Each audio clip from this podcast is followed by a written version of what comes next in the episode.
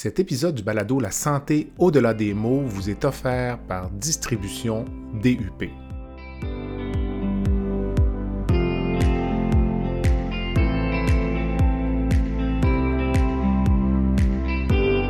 Bienvenue à La santé au-delà des mots, un rendez-vous avec des gens passionnés du réseau de la santé. Jean-Pierre Gagné, lui-même médecin, vous fera partager sa passion pour le domaine et vous fera découvrir une foule d'invités et d'acteurs clés du réseau.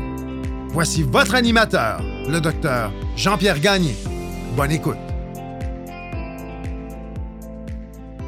Je reçois M. Jacques Aubin, le semeur d'espoir. À la fin des années 2000, Jacques pesait plus de 190 kilos et a alors décidé de se prendre en main. Il a réussi, avec effort et détermination, à perdre plus de 100 kilos. Coureur, coach contagieux et conférencier professionnel, Jacques a plus que transformé son corps, il a transformé sa vie. Il s'est également donné comme mission de changer la vie de milliers de personnes. Jacques a une vision claire de ce que sont l'obésité et les mauvaises habitudes de vie. Il connaît également les moyens pour y remédier. Je vous invite donc à la rencontre d'un homme déterminé qui est la preuve vivante que l'on peut faire de grandes choses si l'on prend conscience des enjeux et des efforts nécessaires pour y parvenir. Bonne écoute.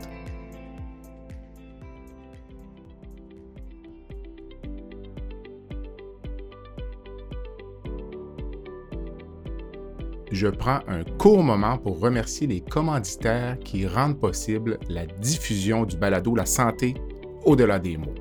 Groupe Conseil Beauchamp-Beaulieu des Toupin, associé à la financière Banque nationale Gestion de patrimoine, Rempart Neurophysiologie, le groupe TIGE, Eurofin Environex et Go Mouton.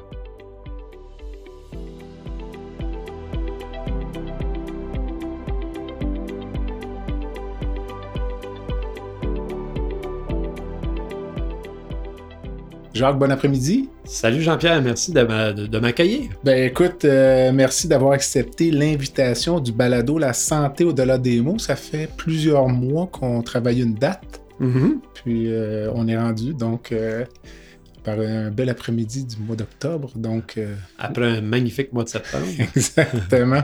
Alors l'épisode devrait être en ligne quand même avec un peu de neige, mais ça nous rappellera qu'on a eu un bel automne on se lance directement, donc euh, tu es quelqu'un quand même de, connu dans les médias si on suit un peu l'activité, tout ce qui tourne autour de l'obésité et euh, l'activité physique. Donc, euh, la première question, est-ce que c'est une maladie, l'obésité, pour toi?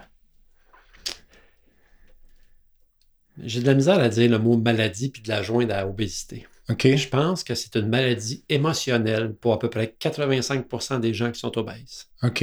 Oui, je pense qu'il y a un lien direct entre pas bien se sentir émotionnellement, puis se charger d'aliments pour essayer de combler un vide. C'est un peu comme ça que je le perçois. Euh, j'ai de la misère à, nommer ça comme une maladie. Je suis conscient que scientifiquement, c'est peut-être un genre de tampon ou une préforme de diabète. Mm-hmm. Hein, le corps euh, assimile plein de trucs pour éviter justement que ce soit les organes, fait qu'on on charge en gras. Mais euh, j'ai de la difficulté à, nommer ça comme une maladie. Je pense plus que c'est une maladie mentale. Parce que les gens, euh, souvent on dit, maintenant l'homme était fait pour courir après sa nourriture, euh, puis il avait une nourriture certainement moins riche, puis euh, mm. moins commerciale que ce qu'on a aujourd'hui. Puis là, en dedans de peut-être 100 ou 150 ans, on devient sédentaire. Oui. Puis, en fait, c'est ça, c'est qu'il y a une modernité dans l'obésité. Euh, on, en discutait avant le podcast. Quand on regarde les changements depuis la Deuxième Guerre mondiale, c'est là où tout commence. Au mm. niveau de l'obésité, ça existait peu avant. Oui, il y avait des dames rondes, des hommes un peu plus ronds, qui avaient une surcharge pondérale, mais jamais autant d'obèses. Oui, à, grande échelle. à grande échelle. Puis là, on parle de quoi? 68% des gens qui sont en surcharge pondérale ou obèses mm, dans notre mm. société. C'est beaucoup. Là. On se faisait aussi la réflexion avant de commencer que on est à peu près du même âge, ou tout au moins dans le même groupe d'âge. Donc, quand on était plus jeune, c'était la cigarette qui était perçue comme l'ennemi de santé numéro un. Mm. Euh, on se rappelait que dans les maisons au Québec, il y a 30 ou 40 ans, parfois on ne voyait pas le plafond. Effectivement. il y avait une fumée. Donc, puis on dirait que l'obésité a remplacé peut-être la cigarette à certains égards comme mm. euh, un ennemi. Euh, oui, on ne fera pas de blague avec ce qu'on voit plus parce qu'il y a bien des obèses maintenant. Mm, exactement. Donc, dans ton cas, toi, la cause de l'obésité, je t'ai déjà entendu en parler, je t'ai mm. entendu en entrevue mentionner un peu l'état d'esprit dans lequel tu pouvais être il y a peut-être une vingtaine d'années. Donc, Oui, ben en fait, c'est ça. Hein? C'est une. Ça cache, ça cache beaucoup de désir de s'envelopper, de se protéger des émotions qu'on vit ou du, de l'insatisfaction qu'on a dans notre vie. Mm-hmm. Ça cache plus ça qu'une maladie autre. Fait que c'est comme ça qu'on devient obèse, c'est qu'on se soigne à coup de nourriture, de plats, de bière, d'alcool. De... On trouve des moyens de se soigner ou de penser qu'on se soigne en se nourrissant trop. On étouffe quelque chose en dedans de nous autres. L'ancien Jacques Aubin euh, était obèse, fumait. Il a beaucoup? Été, il a été fumeur beaucoup jusqu'en 2002. Prenait pas mal d'alcool aussi. Pas mal d'alcool. Oui, écoute, euh, j'arrosais mes, mes week-ends. Euh, tu sais, ça commençait le jeudi soir, puis ça finissait le samedi soir, puis il était temps que ça finisse. OK. Puis il était un temps où, un petit peu prédécision de vouloir perdre du poids officiellement, je te dirais dans les années 2006 à 2009. Ça commençait le mardi soir, deux, trois petites bières euh, ou deux, trois petites pintes, mettons, juste comme mm-hmm. pour étouffer la lourdeur de ma vie, étouffer euh, cette anxiété-là qui était énorme en dedans de moi. C'était pas comme le. Ah, la pause. Mm-hmm. J'avais commencé ça comme un antidépresseur un peu, probablement. En fait, ça agit un peu comme un Exact. Comme anxiolytique, c'est ça. Mais euh, cette anxiété-là, elle venait d'où rétrospectivement? Elle venait de mon insatisfaction de la vie, insatisfaction de où j'étais, euh, résultat de plusieurs échecs, euh, avoir le sentiment d'être un échec. Ça venait de toutes ces choses-là. Puis de, de, de moments difficiles de mon enfance. Tu sais. Comme, comme jeune enfant, comme jeune adolescent. Ouais. Étais-tu obèse à l'adolescence? Non, on m'appelait le pic. J'étais monté sur un frame de chat à, l'adolescence, ouais. OK. Écoute, euh, jusqu'à 18 ans, 19 ans, là, je te dirais 18, 19, je pesais 146 pieds 2. Là. Ça te donne une idée de l'ampleur de ma minceur. Tu étais sportif aussi, J'étais sportif, mais débutant comme fumeur là, à l'âge de 16 ans pour faire comme tout le monde. OK. Ouais je veux dire, j'ai beaucoup d'admiration pour ce que tu as fait. Déjà, on va en reparler tout à l'heure, mais réussir à perdre du poids comme tu l'as fait, tu sais que c'est l'exception. Donc, euh, parce que moi, je dis aux patients en clinique, sans les juger, parfois j'ai des patients dans ma clientèle qui sont obèses et sans juger ou porter de jugement sur leurs conditions, parfois ils ont besoin de perdre du poids pour que je puisse les amener à un traitement chirurgical. Puis parfois, les patients me parlent de perdre du poids, puis ont essayé 5, 10, 15, 20 régimes. Le succès, le taux de succès est en bas d'un pour cent. Donc, mm. euh, Le mensonge, c'est que c'est le mot régime. Le mot diète. Il est là le mensonge. Ça n'existe pas un régime puis une diète. C'est pas ça la bonne façon de faire. C'est d'être conscient que comme humain actuellement, on ne court pas après le prochain repas. Il est déjà dans le frigidaire ou à l'épicerie. Je veux dire, on n'a pas besoin d'aller tuer quelque chose dans six jours pour manger. Fait qu'on mange encore comme si on avait peur d'en manquer dans six jours. C'est maintenant qu'on mange, puis dans quatre heures, on va manger, dans cinq heures, on va manger, puis on va manger euh, pour souper. Fait que il est là le mensonge. C'est pas d'être à la diète ou au régime qui est important, c'est d'être conscient de, ce de notre alimentation au moment présent, puis se dire on n'est pas en danger, il va en avoir encore tantôt. OK ta vie avant 2009 euh, environ, le changement, je pense. Qu'est-ce que tu faisais? Je veux dire, tu pesais 400 livres. Euh. Ouais, je pesais 415 livres. Euh, j'étais encore opérationnel. Tu travaillais? Oui, je travaillais. J'avais ma petite entreprise. J'étais dans le domaine des enseignes, du lettrage, de l'affichage numérique. je faisais plein de trucs dans ce domaine-là. Puis, euh, j'étais fonctionnel. Je, oui, je faisais mon travail. Euh, non, d'un escabeau, je n'étais plus vraiment bon. à 415 livres d'un escabeau qui est marqué 225 dessus, tu ne prends pas de chance. Euh, pour pas finir euh, justement avec un médecin. Ça en prend deux, ouais, c'est deux escabeaux. oui, exact.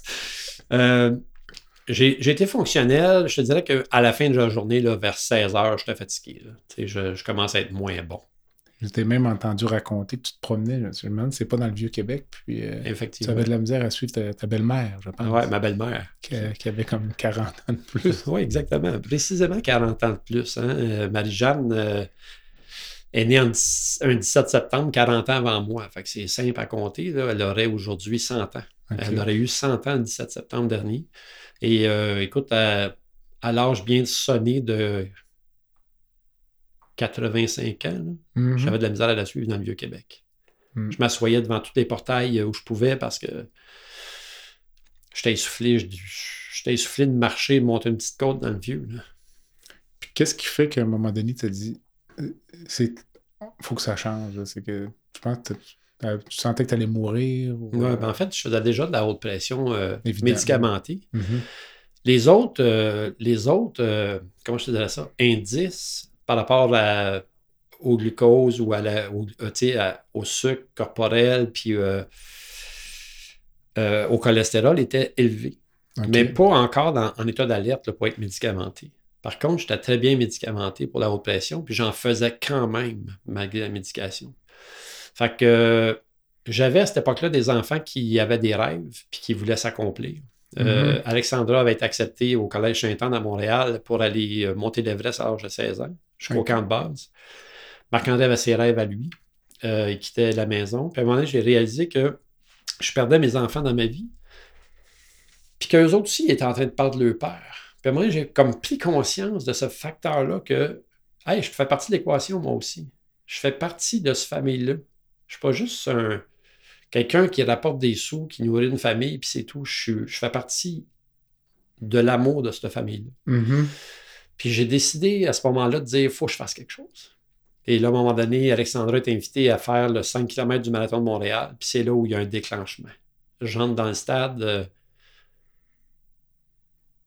puis là, je, je, réalise qu'il y a plein de bonheur dans ça, dans la course à pied. Puis que moi, je suis à côté de tout ça. OK. Puis j'ai ramené ça avec moi. Puis j'ai, j'ai fait une promesse cette année-là, en octobre, que je changerais ma vie. Octobre 2009. 31 octobre, à l'Halloween. OK. Ouais.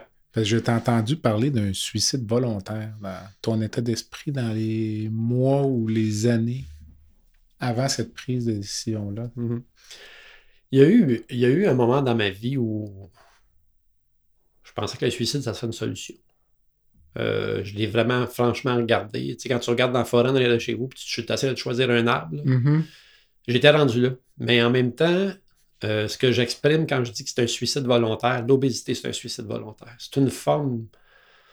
On sent, on sent pif d'aliments pour essayer de tuer quelque chose en dedans de nous autres. Puis c'est finalement nous qu'on tue à, à coup de boucher, à coup de nourriture. Tu sais. Mm-hmm. Puis il faut être obèse pour comprendre ce que j'explique là.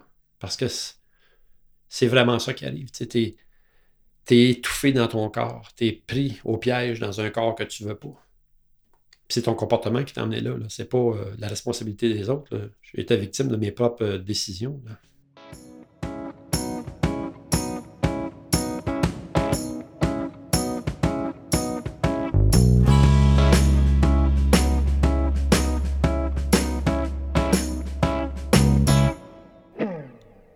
Rempart Neurophysiologie est une entreprise spécialisée dans l'octroi de services neurologiques tels que le monitorage neurophysiologique opératoire.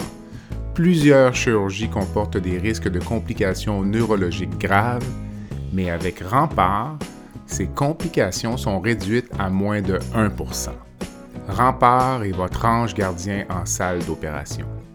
Rempart, c'est aussi des services volants en électrophysiologie médicale, vitesse de conduction nerveuse dans le syndrome du tunnel carpien, la radiculopathie ou la neuropathie périphérique, potentiels évoqués aux soins intensifs, électrocardiogramme dans les résidences pour personnes âgées.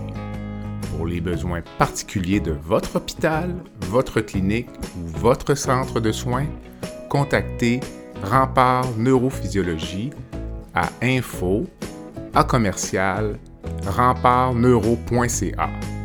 C'est à info à commercial R-E-M-P-A-R-T-N-E-U-R-O.ca. Est-ce que tu fais un lien entre la dépendance, euh, ben, si on dit que c'est une maladie, c'est peut-être pas le bon terme, mais la dépendance à la nourriture, à l'alcool, à la cigarette, est-ce que c'est plusieurs manifestations d'un même problème pour oui, toi? Oui, absolument.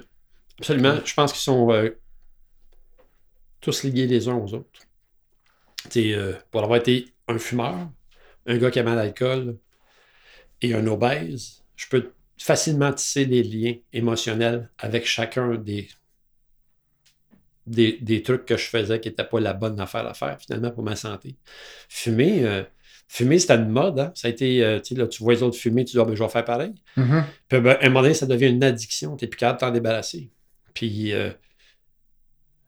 ça a été très difficile de me débarrasser de la cigarette. En 2002, euh, le 4 février 2002, je me souviens des dates. Euh, écoute, pour moi, les dates sont importantes dans mes choix. Mm-hmm. Je me souviens des dates parce que je me souviens que le 1er février, Marc-André, mon fils, il me dit Papa, je veux pas que ça t'arrive. Puis là, à la télévision, il y a une annonce qui, montre des gros orteils à la morgue avec un tag, puis c'était écrit 45 000. Puis l'annonce disait 45 000 personnes meurent du tabagisme au, au Canada par année. Mm-hmm. Puis mon fils, il me disait Je veux pas que ça t'arrive, papa.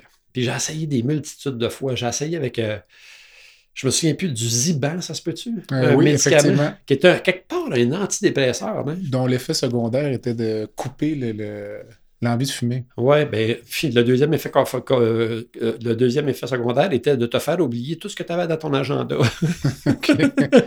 moi, j'en ai, plus, j'en ai plus deux, trois jours, puis j'ai arrêté ça. OK. Et finalement, j'ai, j'ai pris la décision le 4 février 2002 d'arrêter de fumer. Cinq ans plus tard, je me réveillais encore la nuit en sueur parce que j'avais rêvé que j'avais fumé une cigarette dans la nuit. Donc, tu as arrêté de fumer avant ta décision de. Oui, de perdre du poids, oui. Ça n'a pas dû aider ton poids, par contre.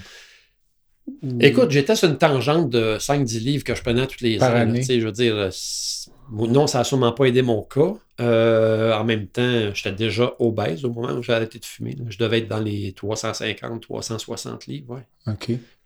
Et l'alcool dans tout ça?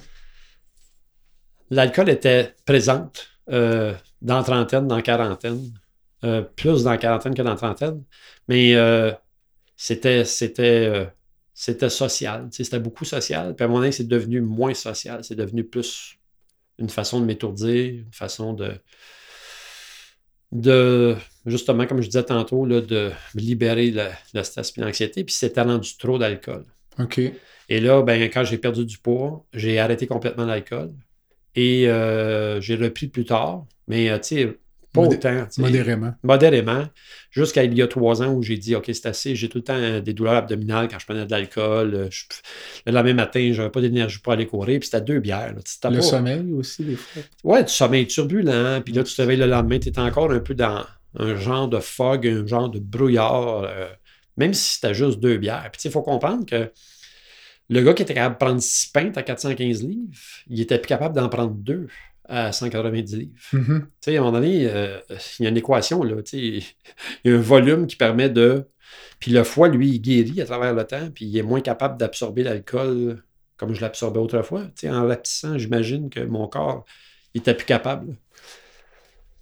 Tous ces arrêts de mauvaises habitudes, que ce soit la nourriture, la cigarette, l'alcool, est-ce qu'il y a une pression sociale parfois pour. Euh, rechuter, mais les gens ne veulent pas que tu rechutes, mais ils vont dire faire une exception, euh, laisse donc faire l'entraînement demain, puis euh, viens donc manger avec nous. Euh, veux-tu une petite cigarette, Jacques? Est-ce qu'il y, a ça un peu de. C'est pas une pression, c'est une inconscience sociale. OK. OK, parce que, parce que tu sais, m'a donné un exemple. Dans ma perte de poids, quand j'allais chez maman, elle me servait quand même la grosse foutue assiette de spaghettis que je mangeais quand j'étais gros. Puis c'était inconscient. Tu sais, elle nourrit son petit gars. Mm-hmm. hein? Elle a peur qu'il en manque. Tu me suis? Mm-hmm. Il a fallu que, que je, je, dise à mes parents, que je dise aux gens autour de moi, non, j'ai besoin d'une plus petite assiette, j'ai besoin de. J'ai pas autant besoin de nourriture pour ma, pour ma, pour ma prochaine fois. Puis la cigarette, on m'a jamais achalé avec ça. Mais l'alcool, au début, oui, on m'a agacé avec ça. On me disait, oh, oui, on veut qu'une bière. tu sais. Mm-hmm. Puis c'est inconscient. Tu sais. Euh, les gens sont mis en face de quelque chose qu'ils sont prêts à faire eux-mêmes. Fait que là, ben, ils se disent, on va essayer de le corrompre un peu. Mm-hmm. Mais c'est vraiment inconscient. Ils ne font, pas ça, ils font pas ça pour te, pour, pour, pour te faire du mal, c'est inconscient. Euh, Aujourd'hui, après euh, bientôt 14 ans, 31 octobre, donc euh, est-ce que le contrôle de l'alimentation, c'est encore un défi quotidien? Absolument pas. Ça l'a été au début. Je dirais que dans les 4-5 premières années, j'avais tout le temps comme un petit peu cette peur de retourner en arrière. Inconsciente, puis consciente. C'était pas continuel. Puis à un moment donné, j'ai fait comme, gars, là, genre, t'es plus là. C'est, tu manges plus pour les mêmes raisons, tu fais plus les mêmes affaires que tu faisais autrefois, euh, tu es actif, tu es, conférencier, je veux dire, moi, je pêche par l'action, fait que je suis juste dans l'action, puis je fais attention à ce que je mange. Puis écoute, en vieillissant de plus en plus, hein, parce qu'on se rend compte en vieillissant qu'il y a des affaires qu'on digère moins bien qu'on digérait à 20 ans. Là, euh, euh, on va dire, comme on dit, le rôti de porc avant de te coucher le soir avec la graisse de rôti, je pense que c'est pas mal fini. ça. Euh, est-ce que tu manges, disons, entre guillemets, normalement? Je mange normalement. Les quantités. Euh, je mange normalement les quantités. Par contre, euh, je suis plus quelqu'un qui s'alimente avec de la scrap je vais me commander une pizza une fois de temps en temps, comme monsieur, madame, tout le monde. Mais je suis conscient de mon alimentation. Je vais mettre des, euh, bons aliments dans mon assiette. Je vais choisir de la verdure, des légumes avant de choisir autre chose. Je vais vraiment choisir ce que je mange. Puis j'ai une conscience alimentaire dans le sens où il y a des aliments qui sont vides, on va se dire la vérité. Tu sais. Je veux dire, c'est sûr que si tu achètes des trucs qui ont déjà été fabriqués par un humain, transformé par un humain, c'est pas le bon choix. Euh, moi, des fois en conférence ou en formation de nutrition, quand je suis dans les, dans les entreprises, on me dit, Jacques, j'aimerais ça que tu nous enseignes comment lire une étiquette sur un emballage. Puis je lui dis, si tu as besoin de lire une étiquette, c'est que tu n'es pas à la bonne place pour t'alimenter. S'il y a une étiquette, achète pas ça. Achète quelque chose qui n'en a pas. Tu veux une pomme de salade avec une étiquette? C'est là. Va-t'en vers ça. Puis c'est ça la vérité. La vérité, c'est qu'il faut s'alimenter sainement. Ce qui est sain, ben, d'habitude, ça pousse. C'est, euh, mais c'est plus de travail. C'est faux, ça. Ah, OK. C'est une culture fausse. T'sais, on dit que c'est Ça nous est vendu peut-être par les compagnies qui vendent du préfabriqué. Ben exactement. Ça nous est vendu par l'idée que préfab, c'est préfab, ça va plus vite. Mais est-ce qu'on met nos priorités aux bonnes places dans notre société? Hmm. On passe notre vie à courir après de l'argent, à courir ici et là. mais On ne prend pas de temps pour se préparer des repas, ce qui va revenir toute notre vie trois fois par jour en général. Mm. Pourquoi on prend pas de temps pour faire ça? Je pense que c'est la source de la santé habite là. La source première de la santé habite dans notre responsabilité de s'alimenter sainement.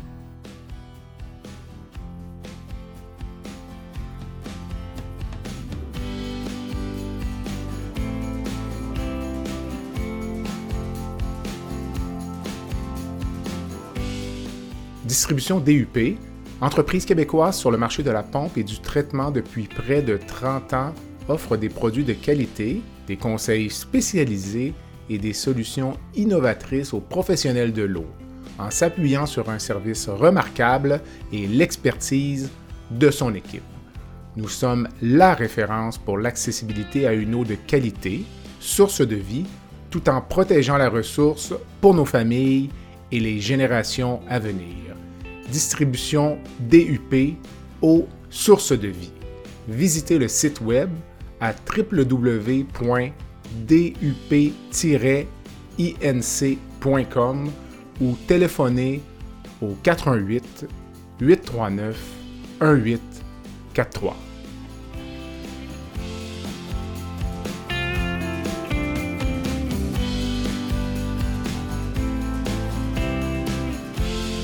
Euh, j'écoutais une entrevue que tu as donnée euh, il y a quelques temps, puis euh, tu étais quand même assez dur avec les médecins, où tu disais que les médecins ne connaissent rien en nutrition. Et je suis donc d'accord avec toi. Donc, euh, tu suggérais même que peut-être peut-être plus les médecins de famille que les spécialistes, mais ils devraient prendre un cours de nutrition, peut-être même passer une bonne portion de leur formation à apprendre euh, ou connaître la façon de s'alimenter. Donc, euh, si tu m'expliquais un peu ça, donc. Euh, ben, je me gêne pas. On est en territoire ami. Oui, mais ça, exact. Mais on, on, on, puis je me cache pas, je me cache pas de cette élocution-là. Je vais la répéter encore. Je pense pas que quatre heures de nutrition en médecine, dans la formation médicale d'un médecin, soit suffisant pour bien conseiller et diriger des gens en médecine familiale. Hmm. Je pense que tous ces gens-là devraient trouver une façon où s'associer avec euh, un naturopathe, un nutritionniste, avoir une ouverture d'esprit vers d'autres sciences que la seule science médicale et pharmacologique qu'on connaît. Hmm. Je pense pas que je pense pas que des pelules comme telles, ça soit la solution. Je pense qu'il y a plein de gens qu'on pourrait guérir juste en changeant leurs alimentations, en les dirigeant de la bonne façon, en les guidant. Et bien, là, on est d'accord que qu'il faut encore responsabiliser les gens pour ça. Il y en a un paquet qui ne veulent pas le faire. Est-ce que, est que socialement, on est rendu à l'étape où il va falloir revenir à payer pour nos services euh, médicaux? C'est un grand débat. Écoute, je pas certain que ça changerait nécessairement. Peut-être que ça va simplement encore démunir les gens qui sont déjà les plus démunis. Donc, euh, parce que mm. toi, quand tu parles euh, d'éduquer ou de responsabilisation, lorsqu'on voit une certaine portion de notre clientèle, on voit que c'est vraiment parfois un problème d'éducation à la base. les compagnies, la publicité est très bonne. À l'époque, les ils réussissaient à convaincre les gens que c'était bon pour la santé de fumer. Exact. C'est quand même incroyable. oui. Donc, euh, D'ailleurs, les compagnies de cigarettes étaient toutes associées à des sports à l'époque.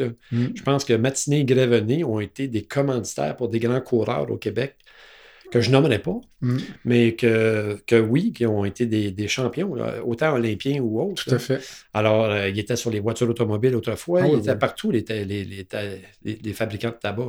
Mais j'aurais tendance à penser que l'aspect nutritionnel pour les médecins, je serais plus dans l'interdisciplinarité. Donc, mm-hmm. euh, il y a des spécialistes en nutrition, mais je pense que c'est plus la vision, euh, comment dire, euh, donc euh, unidirectionnelle, la médecine, effectivement, de donner des médicaments ou plutôt que d'orienter les gens vers des saines habitudes de vie. Mais est-ce que c'est le médecin qui doit faire ça?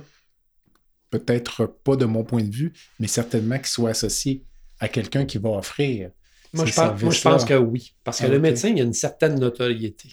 Dans notre, dans notre échelle sociale, on, regarde le, on regarde le médecin, puis dans notre tête de citoyen, on le voit déjà sur un piédestal. Hmm. On le voit comme un bon conseiller, un, papa médical. OK? Je pense que lui a toute l'opportunité devant lui de dire je vais dans, dans ma clinique, je, vais, je vais orienter ma clinique hein, familiale comme clinicien avec des gens en nutrition, en naturopathie, en. écoute, même la physiothérapie au Québec, c'est même pas reconnu comme étant quelque chose d'éligible ou très peu éligible à, la, carte santé. Qu'on dit carte malade, ben, l'assurance maladie, dans le fond. Mm-hmm. Parce que ça, je veux dire, c'est comme quand on parlait des médecins cette semaine, puis quelqu'un m'a comme un peu euh, bousculé dans mes pensées, puis j'ai dit écoute, s'il y a un être humain que je ne veux pas voir actuellement dans ma vie, c'est probablement un médecin. La dernière personne que je vais aller voir, c'est un médecin. je veux dire, je vais voir le médecin parce que je fais le pot. Je mm-hmm. veux bien filer. Mm-hmm. Tu sais, fait que je sais que personne à l'épreuve de maladie ou de quoi que ce soit qui peut arriver. Mais si je peux me tenir loin, je vais le faire. Puis c'est pas euh, parce que je les aime pas, c'est juste parce que je m'aime assez pour prendre soin de moi. Non, non, c'est ça exactement. Ouais. Dis-moi, euh, l'indice de masse corporelle comme pour le diagnostic de l'obésité ou comme marqueur, est-ce que pour toi c'est quelque chose d'important? Parce que c'est remis en question dans le moment, un peu. Là. Ben, en, fait, en fait, c'est le Dans la science. Ben, en fait, c'est remis en question dans la science. Je pense que ça peut être remis en question dans la science quand on parle d'un athlète de 200 livres qui est top shape, qui n'a pas de masse grasse, que tu vois là, physiquement, mais parce qu'il mesure, mettons, 5 pieds 11, qui pèse 200 livres, son IMC est à 30. On sait que l'IMC à 30, c'est le début de l'obésité. Tu mhm. regardes le gars, il est cut, il est solide, il est, je veux dire, c'est un athlète. Là. Mhm. Fait que moi, c'est là où je fais comme. L'IMC est un, peu un marqueur, une référence qui n'est pas aussi bonne quand on arrive à ces places-là. Mais quand on est en surcharge pondérale et obèse, on n'est pas actif, je pense que c'est un bon marqueur. Je ne te dis pas que c'est parfait, mais je pense que c'est un bon marqueur qui dit écoute, euh, ton IMC est à 42. Je pense que là, tu as un souci. Tout à fait. Mais euh, je t'écoutais dire aussi, même à, un certain moment donné, même que d'accepter d'avoir 10 ou 15 livres en trop, il faut se débarrasser de ces livres-là. Est-ce que ça peut paraître extrême un peu, disons. Oui, euh, mais ça peut paraître extrême, mais c'est des entrepôts pour la maladie, 10-15 livres de trop. C'est ça commence à être un déficit pour les, maladies métaboliques qui arrivent dans la quarantaine avancée ou dans la cinquantaine. Hmm. Je veux dire, les marqueurs, euh, les marqueurs au niveau de la glycémie ou euh, du cholestérol et tous ces trucs-là sont affectés par ces 10-15 livres-là. Puis ils sont probablement aussi dangereuses que de l'obésité morbide. Les gens sont juste encore moins attentifs dans ce temps-là parce qu'ils ont juste 10-15 livres. Mais 10-15 livres, le gars qui se dit en forme, il se dit en forme, il est dans sa tête, lui, là. Mais dans son corps, c'est autre chose qui se passe. Fait que là, il ne va pas voir le médecin, puis lui, il est en danger. Mm. L'obèse, lui, il sait qu'il est obèse. Mais il sait qu'il est en danger. Il ne fait pas le frais, là, il dit pas, oh, moi, je suis en shape. Il sait qu'il est en danger. Celui qui a 10-15 livres de trop, puis qui va prendre probablement un 2 livres par année à partir de 55 ans, lui, il est dangereux. Lui, là, c'est un, un, bon futur client pour euh, l'hôpital. Mm. actuellement, dans la société, il y a un mouvement pour euh, s'accepter tel que l'on est, puis euh, un peu déculpabiliser, si tu veux, le surplus de poids. Donc, dans les médias, la mode ou autre. Quel regard portes-tu là-dessus? Je vais être sévère avec ça. Je vais être vraiment sévère dans le sens où j'accepte que, tu pèses 350 livres puis que tu t'inscrives à un marathon. J'accepte ça. Je respecte ça. Mais est-ce que ce serait pas mieux de faire des 5 km ou commencer par marcher, te remettre en forme, puis tranquillement travailler sur ton état de santé global, plutôt que de vouloir mettre le mot marathon entre ton nom et ton prénom sur Facebook? On est dans le voyeurisme actuellement. Puis les gens prétendent être en santé parce qu'ils font de l'activité physique à 300 livres. C'est une fausseté. Je veux dire, c'est des entrepôts à radicaux libres, ces gens-là. Ils n'en sont pas conscients. Mais les radicaux libres étant les, les prétendants à recevoir des cellules cancéreuses. Je veux dire, il y a la masse adipeuse, c'est le meilleur endroit pour entreposer des, maladies comme ça. Mm-hmm. Il faut que les gens soient conscients qu'ils sont obèses, puis qu'il faut qu'ils se responsabilisent à changer leur santé. Tantôt, tu parlais de pauvreté. Comme tu disais, je pense que la plus grande pauvreté là-dedans, c'est l'éducation qu'on a faite à ces gens-là. Mm. Si on les éduquait comme il faut sur comment bien s'alimenter, dollar pour dollar, il pourrait changer beaucoup de choses. Je ne dis pas que ça serait parfait, mais ça serait toujours beaucoup mieux que, ce que c'est là actuellement. Fait je trouve ça triste que notre société soit rendue à se, à se débrouiller alimentairement parlant avec des places comme ça. Mm. On a le devoir d'éduquer ces gens-là si on va avoir une société en santé dans 25 ans. Comme on a le devoir aussi de regarder les milliards qu'on dépense en pseudo-santé, c'est-à-dire en maladie dans nos hôpitaux. 54 hein, milliards l'année passée. Dans ces eaux-là. Hein. Qui était 38 en 2016. Mm. On est rendu à 54. Selon ce schéma, on va être à 75 milliards en 2030, à l'apogée du vieillissement de la population. Comment on va trouver les moyens de payer ça? Il va falloir responsabiliser les gens, puis il nous reste juste 5-6 ans pour faire ça. Parce qu'il va, parce qu'il va arriver un jour où ils vont dire on n'a plus les moyens. On n'a ben, clairement plus les moyens. Je ne pense pas qu'on peut s'ajuster sur un horizon de 10 ans, moi.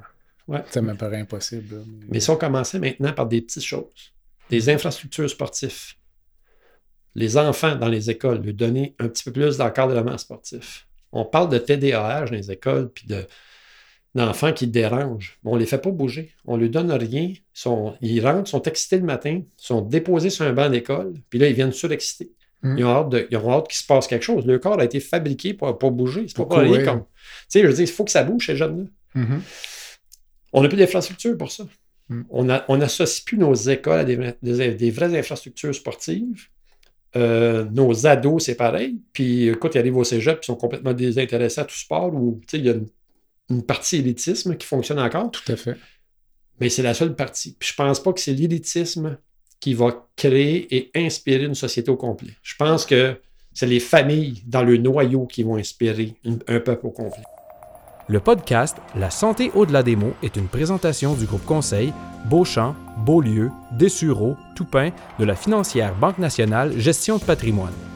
Comme nous croyons que la santé financière fait partie de la santé globale, nous sommes heureux de nous joindre au docteur Jean-Pierre Gagné pour vous souhaiter une bonne saison de la santé au-delà des mots. Tu veux lancer ton propre podcast mais tu ne sais pas comment t'y prendre? Pas de problème.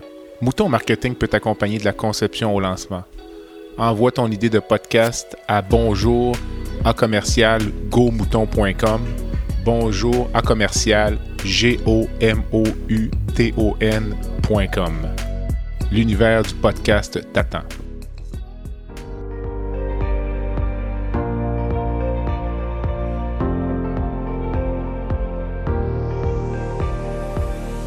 Vous avez des commentaires ou un sujet à nous proposer ou même faire partie de nos invités, visitez le site web de notre balado à www.baladosanté.ca ou sur notre page Facebook de la santé ou de la démo.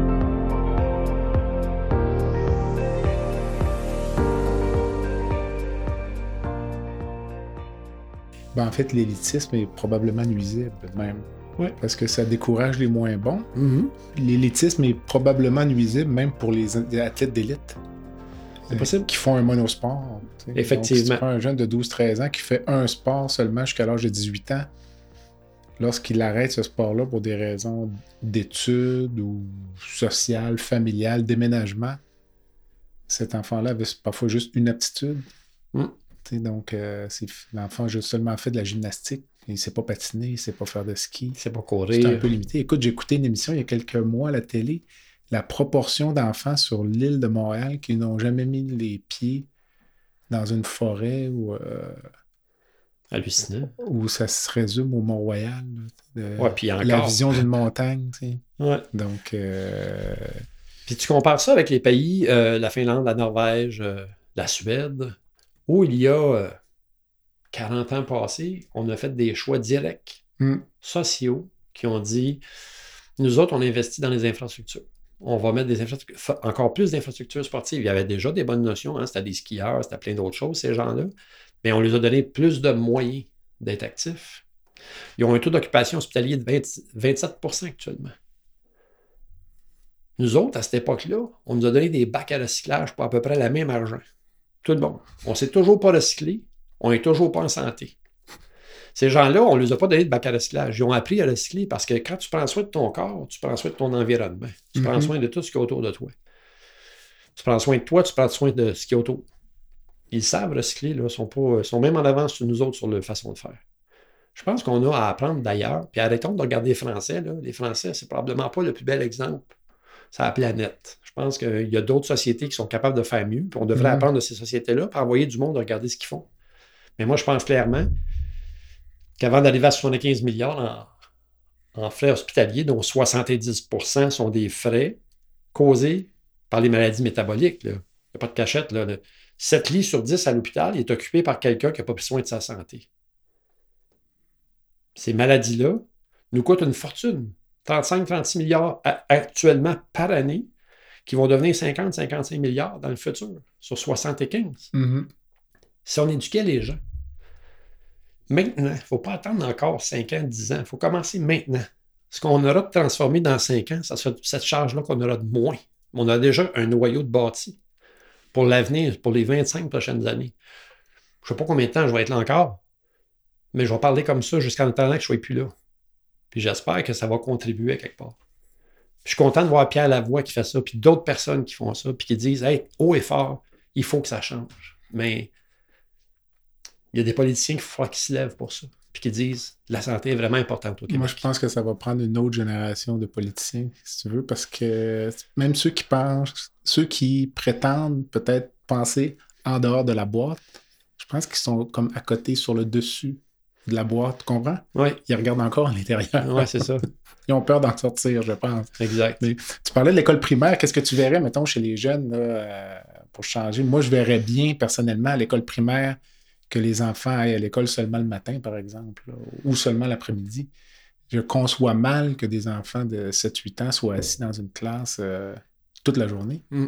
Combien d'heures par jour sont-ils sont, assis dans une classe? 6 à 7 heures par ben, jour? Ils sont certainement retenus à l'école pendant 6 à 7 heures, puis les petites pauses, puis... Euh, ils font qu'ils ont eu 5 heures, 5 heures 30 d'éducation. C'est ça, mais... Après ça, on les bourre, on leur bourre le cran de devoir à rentrer à la maison le soir, forçant les parents à s'intégrer là-dedans. Moi, puis je suis pas contre l'idée que les parents suivent ce qu'il y ait un suivi parental de ce qui se passe à l'école, mais je suis contre le fait qu'on leur bourre le crâne 7-8 heures par jour ils sont plus fonctionnels. Je veux dire, même nous autres, comme adultes, on s'assoit à un bureau, là, puis au bout de cinq heures, on commence à avoir notre voyage de tapocher dans l'ordinateur. Mm-hmm. Ça prend de l'activité à travers ça, ça prend, de, ça, prend, ça prend des relations humaines, ça prend des relations sportives, ça prend des trucs pour nous sortir du bureau. Puis il n'y a pas de menterie à se faire. J'écoutais euh, Simon Benoît, qui est un médecin à Montréal, d'ailleurs, qui était mon médecin de famille. on ne se voit plus depuis un petit moment. Simon, c'est un coureur d'ultra. Puis Simon dit la même affaire. Il dit Si tu es actif 30 minutes par jour, puis que l'autre 8 heures, tu es assis à ton bureau, ne te considère pas comme un être en santé. Tu te mets à risque. Ça prend plus d'activité physique. Combien? Combien? Écoute, on est là à penser à 150 minutes par semaine, puis c'est ridicule. Je veux dire, ça, moi, je pense que ça en prend au moins le double. 300 minutes. Oui. Moi, je pense que ça prendra au moins une heure par jour. Puis le corps humain est, fait pour bouger. Hein? Les, articulations ne sont pas faites pour être immobiles, sont faites pour être mobiles. Notre corps a été créé pour ça.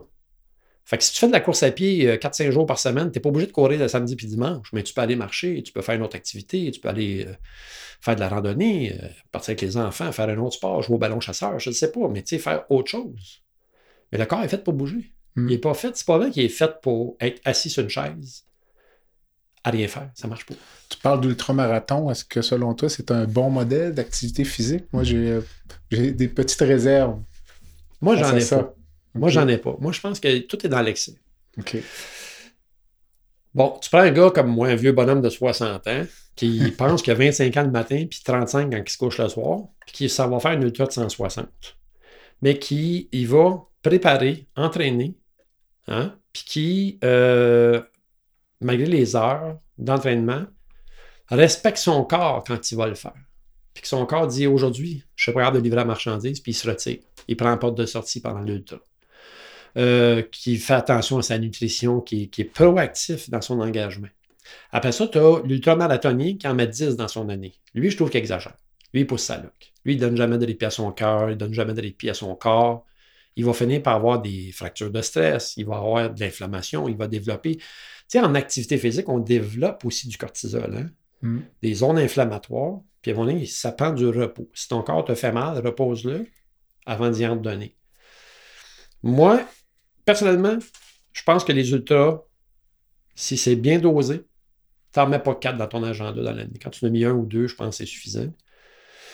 Puis là, je ne parle pas d'ultra de 400 km. Je parle d'ultra entre 50 et 160. Au-delà de ça, je pense que des fois, on, essaie de. Ça, c'est un autre, un autre facteur, un peu comme l'obésité, où on dit que c'est pas grave d'être gros, euh, je suis sportif pareil. Ben, je trouve que je peux faire bien des ultras. Je trouve que c'est très encore dans le voyeurisme, dans le Facebook de ce monde. Là, je, je suis dans le show-off. Mm-hmm. Il y a un jour où tu vas payer parce que tu exagères. Peu importe dans quoi tu exagères. Si tu manges la pizza et des patates frites à tous les jours, tu vas finir par payer pour. Si tu fais des ultras euh, toutes les fins de semaine, ça se peut que tu finisses par payer pour. Parce que tu dis on est fait pour bouger, mais je pense pas qu'on soit fait pour courir 160 km. Puis c'est remis en question un peu par le corps médical. C'est remis en question par certains grands athlètes, dont Pierre Lavoie notamment, là, qui remis en question un peu. Puis il y a même des études, si tu veux, sur euh, l'atteinte cardiaque euh, liée là, à l'entraînement intense. Parce que quand tu dis, mettons, faire un ultra une fois par année, mais on s'entend qu'il y a un volume d'entraînement mm-hmm. pour t'amener là. Donc, euh, le, corps, le corps humain, l'ensemble du corps humain est fabriqué de muscles, de tissus qui sont capables d'être en mouvement. Là, il y a, tu sais, puis à la voix, il a perdu deux, trois de ses chums qui sont morts à 60 ans d'une crise de cœur, tu sais, euh, parce que, bon, ils ont, je sais pas, moi, ils ont fait trop de vélo, trop de course à pied, peu importe. On en connaît tous des gens sportifs qui s'éteignent parce qu'il y a quelque chose à un moment donné. Peut-être, puis on ne connaît pas les sciences médicales par rapport à chacun de, ces individus-là, mais il y avait une malformation cardiaque. On ne connaît pas le dossier. C'est sûr, on ne connaît pas les dossiers individuels je ne veux pas remettre en question que bouger, c'est la santé. Je ne peux pas remettre ça en question. Est-ce mm. que faire un ultra, c'est malsain? Je pense pas que ça soit malsain. Je pense que ça, devient malsain, effectivement, quand on, quand on est dans l'abus de la chose. Il y a une certaine forme de dépendance à l'activité physique, par contre. Euh, les endorphines. Euh, je te raconte une histoire. J'avais un patient, ça fait longtemps, là, qui euh, est un coureur d'ultramarathon. Mais moi, je, l'ignore. Alors, j'opère le patient, je le revois après en clinique externe. Le, gars est en forme, là. Puis je l'examine, il va bien, la cicatrice, tout est beau. Puis écoute, le gars, me dit, je, je me sens tellement mal, tu sais. Puis, là, moi, je suis inquiet, tu sais, chirurgien. Là, me faites-vous de la fièvre? Euh, avez-vous mal au ventre? Est-ce que vos intestins fonctionnent? Puis, là, je le questionne, j'examine. Tout est, il n'y a, a rien. Puis je me sens mal. Là, je suis là, là, puis finalement, j'ose un peu. Qu'est-ce que vous faites comme travail? Faites-vous du sport? Puis, oui, oui, je fais du sport. Puis je cours des ultramarathons. OK. là, j'ai dit, avez-vous recommencé à courir? Il dit non, pas encore. J'ai dit parfait. Écoute, je lui ai littéralement dit, sortez d'ici, allez courir un marathon, revenez me voir s'il y a quelque chose. oui, bien c'est ça. Mais en fait, oui, euh, quand on bouge, on a envie de bouger. Ça, c'est clair. Euh, est-ce que c'est une drogue? Possiblement. J'aime, j'aime, j'aime le fait que mon corps désire bouger. Je ne sais pas, ça apporte un bien-être qui est pas mal plus grand que de rester assis dans le salon à regarder Netflix. Mais as-tu remplacé euh, la dépendance que tu pouvais avoir à la nourriture ou à l'alcool ou à la cigarette par la dépendance au sport? Euh? maintenant. Au début, j'ai, eu ce sentiment-là que je, je patchais tout. Ce qui était correct oh aussi, exactement. Ça a sauvé ta vie. mais, euh, plus maintenant. Maintenant, je, fais par désir d'être en santé. C'est un privilège de pouvoir, à 60 ans, faire ce que je fais. Uh-huh. j'ai je me sens tellement vivant. Puis je mens pas quand je dis je me sens à 25 ans le matin. Là. Je me lève pas avec les doigts ankylosés, moi, puis euh, les chevilles qui me font mal. Je me lève. Puis pourtant, j'aurais plein de raisons pour pas me lever, mais je me lève parce que je me sens bien, je me sens plein d'énergie. Mais euh, actuellement, toi, tu as réussi à te construire une vie où, euh, tu me corrigeras, mais tu peux mettre l'activité physique au centre de tes journées en quelque... Mais tu commences tes journées par l'activité physique, mais c'est probablement le bloc du casse-tête que tu places en premier dans ta journée. Est-ce que je me trompe? En fait, tu vas placer les autres choses à côté? Ou euh? Tu te trompes pas. En fait, c'est pas le bloc d'activité physique que je mets dans, mon, dans ma journée en premier. C'est Jacques Aubin que je mets dans ma journée en premier. OK. J'étais tout le temps le dernier choix dans ma journée autrefois. Aujourd'hui, je suis le premier choix. Puis le fait d'être le premier choix fait de moi une meilleure personne pour toutes les autres. Je prends soin de moi en premier, je prends soin du reste après. J'ai une meilleure énergie pour le faire. Puis comment est-ce que quelqu'un qui a une vie que je qualifierais de normale, mais qui est probablement anormale à certains égards, là, oui. quelqu'un qui travaille 60, 70, 80 heures par semaine parce que son travail l'oblige à faire ça, comment réussir à émuler Jacques Aubin? Ben, c'est simple, dors plus vite. Puis je vais t'expliquer après pourquoi. Puis euh, réduis ton temps de travail en étant plus performant dans ton travail, c'est-à-dire mettre de l'activité physique dans ta vie, puis par défaut, les 6 heures ou les 7 heures que tu fais assis au bureau ou faire ce que tu fais, tu vas être meilleur. Parce que tu vas être plus allumé, moins endormi, plus réveillé. Puis dors plus vite, ça veut dire ça, dépense-toi. Puis par défaut, quand tu vas te coucher le soir, tu ne vas pas tourner en rond pendant deux heures à penser ce qui s'en vient demain, puis dans deux semaines, puis le paiement ici, puis la patente de tout ça. Tu vas dormir parce que tu t'es dépensé. Quand tu dors bien, tu te réveilles bien, tu es actif, tu produis bien. C'est de même que ça marche. Ça marche pas autrement que comme ça. Il y a d'ailleurs des liens bien documentés entre la quantité de sommeil puis un paquet de marqueurs, les maladies cardiovasculaires, l'obésité notamment. Absolument. Euh, Absolument. Hmm. Je pense que c'est James Fong, ou je ne me souviens pas, le docteur Fong qui avait fait un livre sur, euh, il appelait ça le code d'obésité, puis il en parle du sommeil. Moi, autrefois, dans mes conférences, je disais 80-20, hein, la norme 80-20, 80%, d'alimentation, 20% d'activité physique. J'ai transformé ça en rajoutant un 10% de sommeil. Mm-hmm. J'ai déduit un petit peu dans le 80. Mm-hmm. Puis j'ai dit 10% Le sommeil, ça a une importance capitale. Il y en a que ça lui prend 8 heures, il y en a d'autres ça lui prend 9 heures. Moi, je suis un, 7 heures. sais, moi, je me couche à 9h30, 4h30, je suis réveillé là, comme les 4 ronds du poil, puis je suis prêt à partir de ma journée. Je suis vraiment prêt à partir de ma journée. C'est quoi une journée normale pour Jacques Aubin à l'aube de la soixantaine? Euh, c'est plus l'aube, c'est la soixantaine. La soixantaine. euh, une journée normale pour Jacques Aubin, c'est il se lève le matin à 4h30, il fait sa méditation. Avec un cadran ou pas de cadran? Pas de cadran, je suis souvent réveillé avant le, avant le cadran. Je le mets à 4h30, puis des fois à 4h25, je suis réveillé. Parce que mon corps il est comme synchronisé à ça. Euh, je vais aller avant le cadran.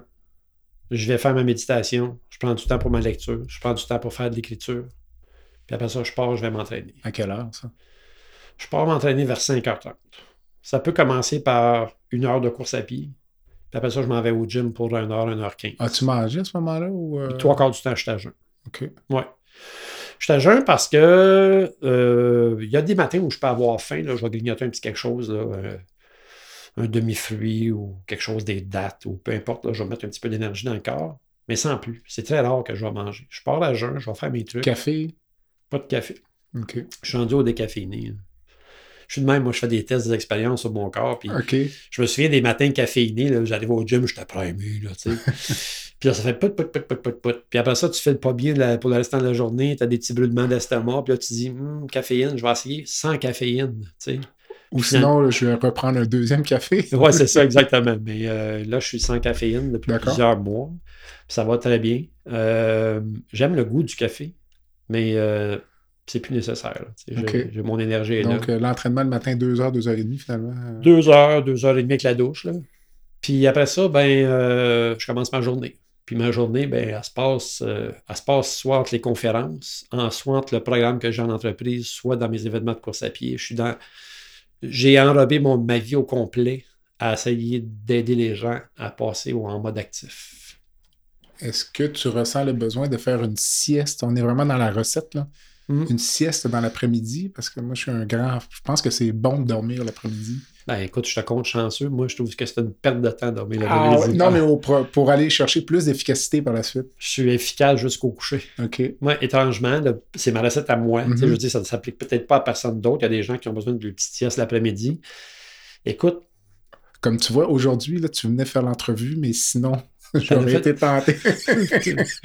Comme disait la ma blonde, une petite cocotte. Une petite dernière. une petite cocotte de 15-20 minutes. Et puis, tu vas te coucher à quelle heure le soir? Je vais me coucher à 9h30. 21h30, là, je suis au lit. Puis euh, le lendemain matin. Là, tu manges combien de fois par jour?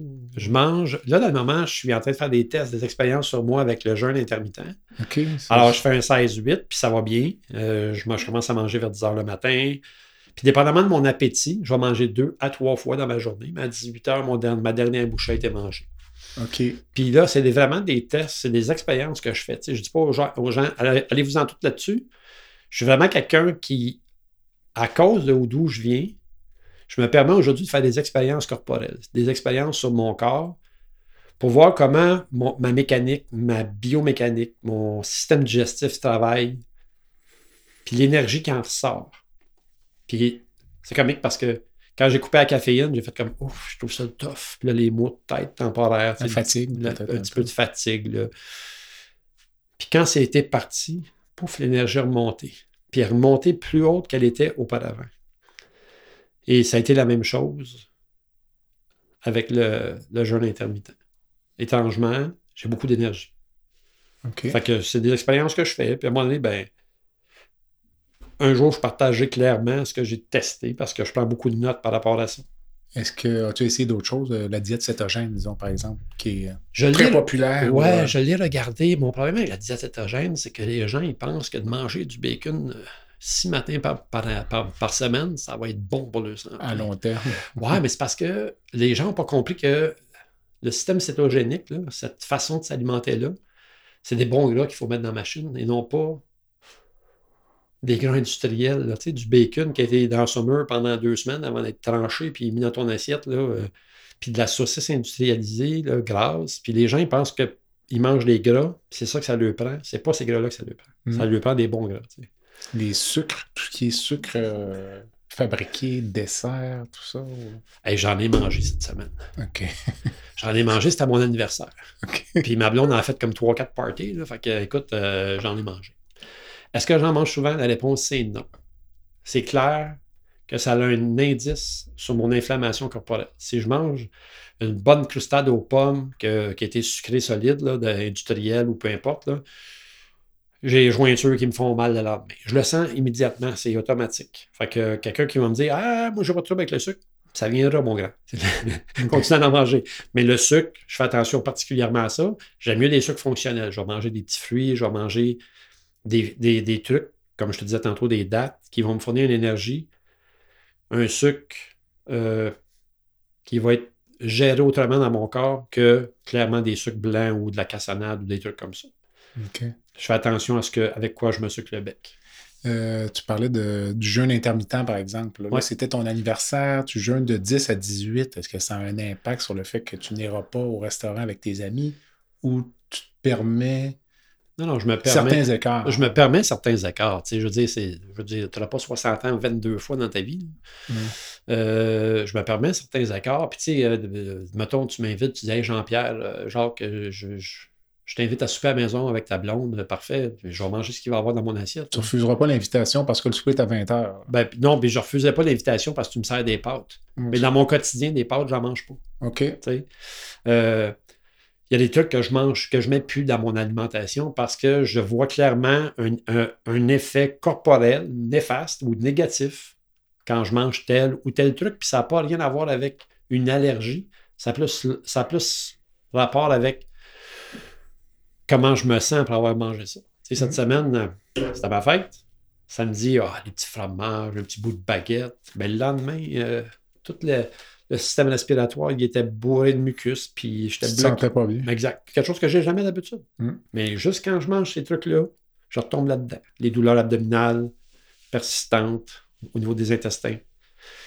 Fait que, tu sais, c'est mon cas à moi. Ça ne veut pas dire que ça s'applique à tout le monde. Mais d'après moi, il y a une piste pour bien mm. d'autres mondes là-dedans. Je ne dois pas être le seul et l'unique qui vit ces trucs-là. Mais il faut pour ça encore s'arrêter d'en manger, pour en manger puis comprendre que ça existe. Ça prend beaucoup d'essais-erreurs, j'imagine. Exact. C'est de là où je te parle de mes expériences. Tout à fait, écoute. C'est un, sujet d'expérimentation vivant. Tous les efforts que tu fais là, dans ton esprit, l'objectif ultime, c'est de vivre plus vieux ou simplement d'être en santé le plus longtemps possible? Parce qu'on le sait qu'on va vivre vieux quand même dans la grande majorité des cas. Donc, euh, puis j'aurai une question corollaire après qui serait euh, que je, vais la garder, je vais, attendre ta réponse. Garde-la garde en stock, celle-là. Euh, celle que tu me poses là, est-ce que, est que je veux vivre plus vieux? Honnêtement, si demain matin je suis rappelé, je t'ai changé d'un ligne majeure au ciel, m'en va direct au ciel, puis c'est correct. Je ne suis pas en colère avec la vie puis la mort. Je suis ouvert à ça, ça va arriver un jour. De n'importe quelle façon. Je, je, me souhaite la plus, la plus douce possible. Mais l'objectif, pourquoi je fais ça, je pense que c'est encore le même. Je veux, moi, rester en santé, mais aussi, je veux que ma bouche puis mes pas s'en aillent dans la même direction. Je ne veux hmm. pas être le gars qui dans les conférences, puis en formation auprès des gens, qui dit un truc, puis qui vit autrement. Je veux être l'exemple actif de ce que je propage. Ma santé s'emporte mieux. Fait que c'est sûr que quelque part, oui, je risque de vivre plus vieux et en santé, sans médication, le plus longtemps possible. moi, je regarde mon papa qui est mort euh, il y a deux ans. Papa, papa il est parti. Euh, quand j'ai lu son rapport, il y a un nom pour ça, mais les reins ont arrêté de fonctionner à cause de la surmédication. je, je me souviens plus c'est quoi le nom, c'est-tu de la. Néphrotoxicité, peut-être? Néphrotoxicité, c'est exactement ça. Je, je, vois encore le rapport médical. Puis, papa, il urinait par ses jambes. Hmm. Il y avait des plaies corporelles après, après les mollets, après les tibias, qui étaient. Euh, c'était épeurant, là, tu dis. C'est comme ça que je veux finir. Mm. Euh, puis comment je veux finir, j'en sais rien. Mais il y a une affaire qui est sûre, c'est que j'essaie d'éloigner cette version-là de la fin, d'une certaine façon. J'aimerais ça avoir une belle petite fin le fun. Tu, sais, couches le soir, tu ne travailles pas le lendemain, c'est le fun, ça. Mais as-tu l'impression qu'actuellement, tu fais des sacrifices Absolument énormes pour atteindre cet objectif-là sans savoir si tu vas l'atteindre finalement? Parce qu'il me semble que tout ce que tu fais, c'est d'autant plus intéressant si ta qualité de vie en est améliorée maintenant. Ouais. Et non dans 10 ans. Donc, on ne veut pas comparer Jacques Aubin à 75 ans avec euh, Jacques Aubin 55. son colocataire de, de chambre. Ou ouais, ben, ouais, je ben, ne sais pas où tu seras. non plus avec Jacques Aubin de 55 ans. C'est ça. Euh, j'en bénéficie à tous les jours. C'est pas un sacrifice. C'était un sacrifice, je pense, j'arrête. Mais ça, c'est un message important, je pense. Parce que, parce que ce qui est important, Jean-Pierre, c'est le mot sacrifice là-dedans. Tu sais, le mot sacrifice, les gens tissent ça dans leur tête sur plein de trucs. Tu sais, tu leur dirais, ben matin, moi je connais des gens qui sont alcooliques, là, on va se dire les vraies choses en, français du Québec, là, mm-hmm. sont alcooliques. Puis quand je leur dis, tu ils me demandent des coachés parce que je coach les gens, pas juste en mode actif, mais je coach les gens en leadership. Puis des fois, ils me disent Ah, maman, j'aimerais ça changer des trucs. Puis quand je leur dis Est-ce que tu m'accorderais un mois de sobriété? Et eh boy, oh, ben ça, c'est un gros sacrifice. Moi, j'ai une grosse cave à vin chez nous, tu sais. Je ne suis pas prêt à faire ce sacrifice-là. En quoi arrêter l'alcool pendant un mois est un sacrifice? Ce qui est le grand sacrifice, c'est de continuer à le faire et être malade dans un mois. Tu comprends? Mm-hmm. Le lien, les gens attachent des mots à des choses qui n'ont pas de sens. C'est pas un sacrifice pour moi de prendre soin de moi. C'est une façon de vivre. C'est quelque chose qui me nourrit au quotidien je sais que j'ai plus d'énergie, que je suis plus en santé au quotidien parce que je fais les choix que je fais. Mm.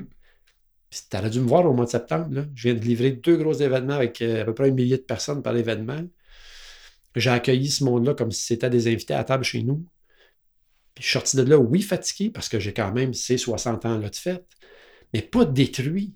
Puis je veux dire, on était à une semaine de cet événement-là, le dernier. Puis je, suis en face de toi, j'ai-tu l'air de quelqu'un qui manque d'énergie? Non, non. Ben, c'est ça. Puis après ça, je me suis entretenu, je suis allé courir, j'ai continué à faire mon travail au quotidien, à préparer ces événements-là, à recevoir ces gens-là, puis à livrer la marchandise, puis à monter un village, puis à démonter un village avec mes acolytes. Je, je suis encore là, puis je je suis plein d'énergie, puis j'en ai encore plein. Puis là, je commence ma tournée de conférence, puis j'en ai encore plein. C'est ça. Je veux vivre pleinement chaque jour parce que je prends soin de moi au départ de chaque jour. Est-ce que tu parlais de ta conjointe tout à l'heure, est-ce qu'elle a le même style de vie que toi ou est un petit peu en dessous, je dirais, dans l'échelon de, d'activité? Parce que ça peut devenir une source de conflit dans un couple aussi. là, mm-hmm. euh, tu te lèves à 4h30, tu te couches à noter 9h30 peut y avoir certains enjeux là, au niveau euh, social, alimentaire, les sorties ou autres. Là. Je ferai une mauvaise blague, puis ben, je sais, parce que je sais qu'elle va écouter ça. non, mais c'est le temps, vas-y. Non, puis je ferai une mauvaise blague en disant Oh, écoute, euh, elle est paresseuse, elle fait rien, euh, elle n'est pas sportive. Non, mais je sais qu'elle est sportive, parce que je t'ai entendu le dire, mais je me demandais si c'était. essentiellement la même Écoute, hygiène de vie, je dirais. Non, non, c'est la même hygiène de vie, puis c'est le fun parce que on collabore tous les deux au bien-être un de l'autre. Puis Sylvie est entraîneur physique, entraîneur sportif en course à pied, euh, à coach des gens, euh, à coach un petit club de course qu'on a en trail dans notre, dans notre région, notre belle région de Laurentienne. Euh, Sylvie, c'est une fille active. Ça a toujours été une sportive. Elle n'a jamais été disproportionnée ou quoi que ce soit. ça a toujours été une fille en forme, active. Fait que non, c'est un beau complément d'être de, deux dans ça. C'est plus facile. Ben oui, puis c'est ma meilleure partner. la vérité, c'est que c'est ma meilleure partner. Je peux pas avoir un meilleur partner que ça. Mais dans les faits, est-ce que tu pourrais vivre aujourd'hui avec une femme, euh, disons-le, obèse, sédentaire, fumeuse? Est-ce que ce serait envisageable? Ça serait envisageable. J'ai pas de j'ai pas d'objection à ça. Euh, j'aime les gens comme ils sont. Parce que, parce que tu sais, au-delà, on est là à discuter de, de, ma santé, de mon obésité, de mon ex-obésité, de ma santé actuelle. Je n'ai pas de préjugés par rapport aux gens. J'aime tous les gens.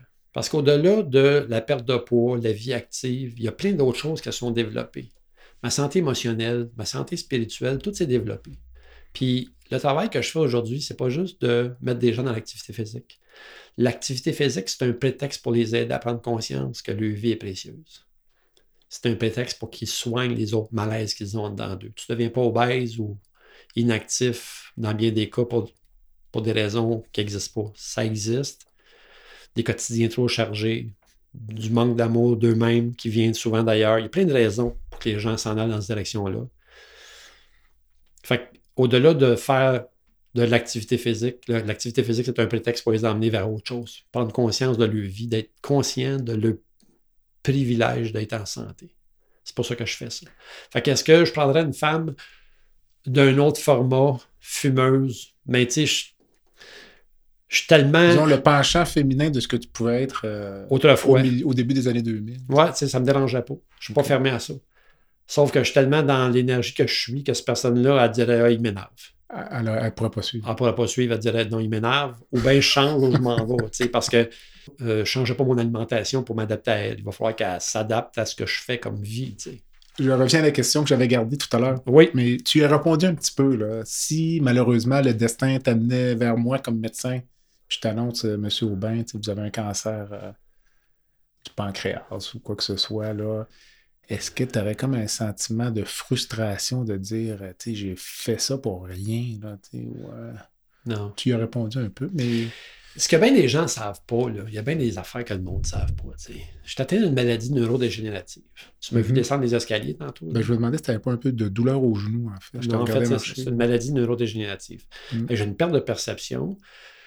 Euh, cette maladie-là est apparue en 2013. Donc, j'avais mon corps duquel je me suis débarrassé, puis je suis revenu dans un corps que je ne voulais pas plus. C'est-à-dire qu'un corps qui peut être défaillant de temps en temps.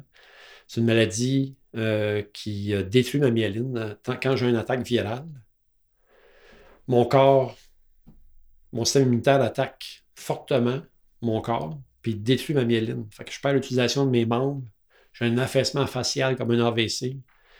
J'ai plus mes jambes et mes bras ne fonctionnent plus du tout. Puis quand j'ai une certaine fatigue, ben là, on voit encore, parfois c'est perceptible, des fois ça ne l'est pas, mais on voit encore des petites choses que j'ai Comme aujourd'hui. Comme aujourd'hui. Là, là, je suis comme un petit peu fatigué, c'est normal, je sors d'un gros mois. Mais là, tu sais, bon, mais ça ne m'empêche pas d'aller courir. Sauf que au niveau de mon équilibre, tu vas voir tantôt quand je vais me relever de cette entrevue-là, tu vas remarquer que ça prend un certain temps de me stabiliser. J'ai une maladie neurodégénérative. Quand on m'a donné ça, ça a été un coup de fouet. Le diagnostic a été un coup de fouet. Ça a été difficile à accepter. Puis aujourd'hui, je pense que tu pourrais m'annoncer n'importe quoi que ça ne me dérangerait pas. Parce que même si j'ai un million d'affaires encore à livrer, à faire, puis à contribuer pour servir ce monde-là dans lequel on vit, je pense qu'on a besoin de gens comme moi.